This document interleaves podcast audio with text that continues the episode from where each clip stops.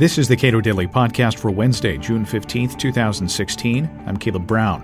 The conversations that dominate following a mass killing in the United States tend to focus on not how to deal with the motivations of those killers, but on what procedures might have a small marginal impact on those kinds of horrendous acts.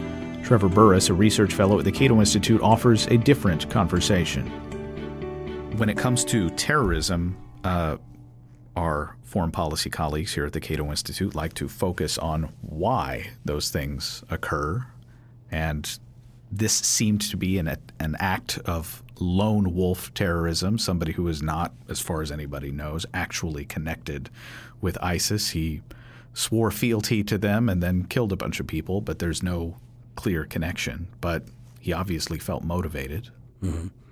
It's it's time to broaden the conversation, as you said, to what makes people do things like this. The worst thing that happens in the gun control debate, which we can have a reasonable debate about gun control, but unfortunately we tend to have it after mass shootings, which are the most difficult thing to to prevent just via gun control because we have highly motivated people who will not be he will he will not be encumbered to commit a mass shooting by a paper barrier or a background check or things like this.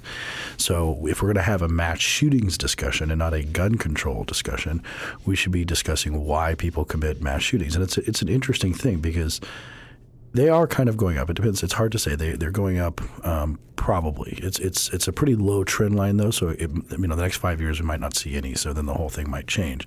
But it seems that they're going up. You talk about like the 50s, so it's easier to get a gun in the 50s. You didn't have to do with the Brady Bill background check, or even the 20s. You could you could mail order a Tommy gun in the 20s have it sent a machine gun, an actual machine gun. The, the, many people misuse this, but a, a, gun where you hold the trigger down and it just sprays bullets until it runs out of bullets or it jams.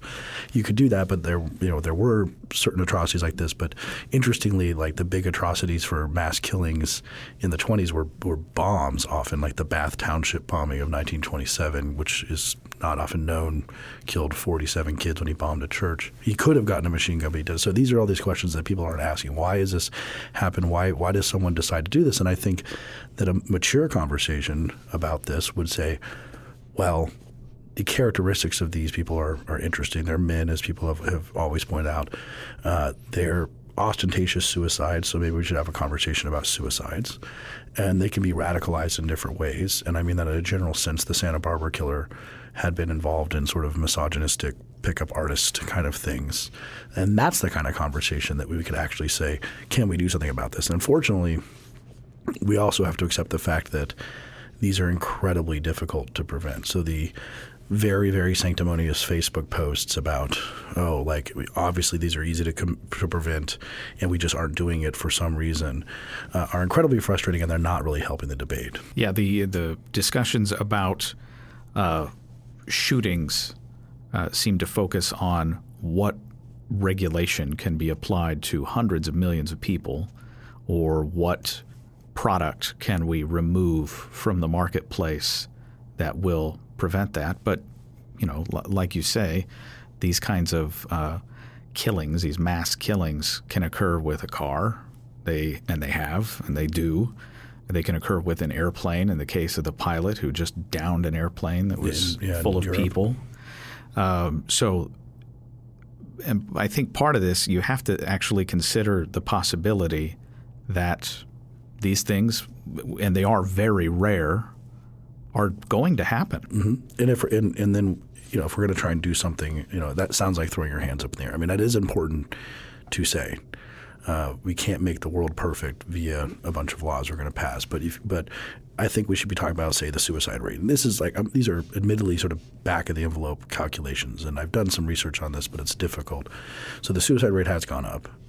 Um, it's been the highest in last year was the highest in America in the last 15 years, and the conversation about why that could be happening. Suicide rate among men has particularly gone up. To yeah, middle-aged men middle-aged have men. consistently been the highest, uh, the most likely to commit suicide. And I think most people don't really appreciate that. Exactly. Yeah. Uh, it, it but it's gone up. Elderly. But it's gone up across the board. Exactly. And uh, so we have this problem. I mean, now, now we have also the internet question, and and of course these are not, I'm not saying regulate the internet, I'm not doing a Donald Trump thing, but we have people being radicalized by finding websites. So that's another question of why this. So you have a male who might be suicidal, who then finds an internet community that makes him get.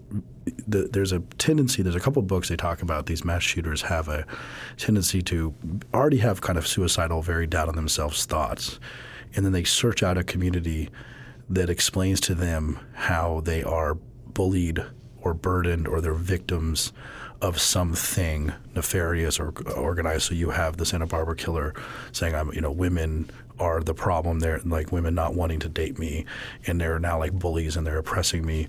Or if you have a Muslim who can be expose this thing about America and Western culture.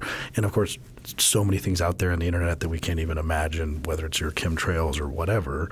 So you you look out this reason to explain your sadness and why you feel like you're not achieving these life, and you have many communities that will give you one of these things, and then you might decide to commit a mass murder. And this is a much more productive. Now I don't really know how to stop that. Um, but this conversation focusing on the guns I mean, it's really just fundamentally silly. And, and the worst thing is, it's just it it's non-productive. If we're going to talk about gun control, we should be talking about regular gun violence and not extremely bizarre circumstances. Which is overwhelmingly committed with handguns in densely populated urban areas and connected to drug crime often. And I've said this many times. I've written it many times. And it's actually, you know, we're talking about mass shooting, and the same is true with sort of general gun control and general gun crime of it makes a lot more sense to focus on why people commit crime than to focus on the 300 million guns out there and whether or not we could take one category of those guns and take it away from them and then assume they're going to be like, well, I guess I won't kill any people today because I don't have a, you know, an assault weapon, for example. Or change some procedure yes. that applies to everyone that would have some marginal possible effect. marginal effect. I would say, yeah, that we would we should not be talking about marginal effects. We we could be like, oh, they need to fill out one more form. I'm not going to sit here and say that that's going to stop. That might stop like a few killers who are very much marginal or a few criminals who are very much marginal. We should be not having these marginal discussions, though. Ending the drug war or ramping it back or doing a bunch of things, that, that would do more than any single thing you could possibly imagine. But go back to any of this stuff. We look at the motivation of why people commit crime, what situations they commit crime, and if it's a mass shooting, again, we should be asking the question of what these people are doing. And, and interestingly, you could also tie in – the male falling behindness. And there's a lot of sort of interesting data about this, and maybe Trump is an example of this too. Men are might some groups of men might be falling behind in society because of the de- devaluation of physical labor on the marketplace. The things that we're good at are lifting things and, and endurance, and that is increasingly becoming not a job skill that is very valuable.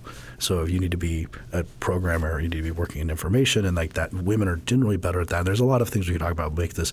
And so again, you think of kind of like a death of a salesman situation, like the play Death of a Salesman, where he's he's not good at raising his kids. He's not good. At, he's never earned enough money, and in the end of it, he commits suicide. And we all understand this. It's a, you know I cry my eyes out whenever I see that or read Glenn it. Gary Glen Ross, yeah, exactly. Death of a Salesman. This is a uniquely male type uh, of yeah type, of dread. Yeah, and so and so this is what we should be talking about, it, or at least adding to the conversation when we're looking at mass shooters.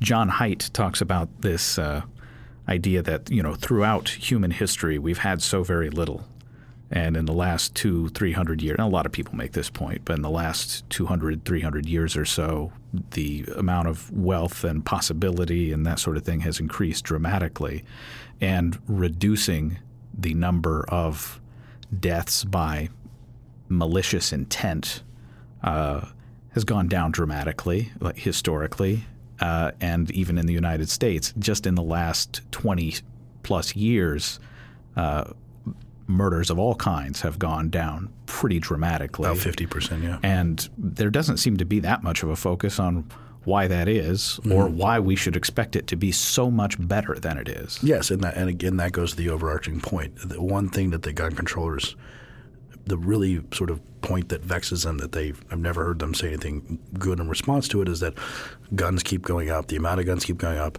crime keeps going down. And so this is clearly not a perfect correlation between guns and crime. And then people are committing crimes for different reasons, and we need to focus on that.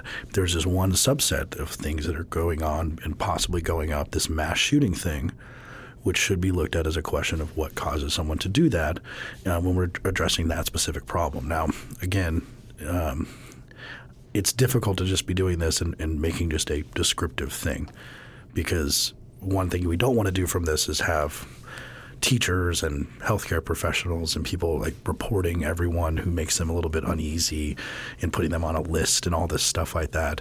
But people who are much more skilled and or knowledgeable about mental health and, the, and things like this, and you know, trying to identify someone who's going to have problems, but on a broader level, the kind of systematic reforms we could do to help people get better jobs, have more meaning in their life because they're being left behind by economy.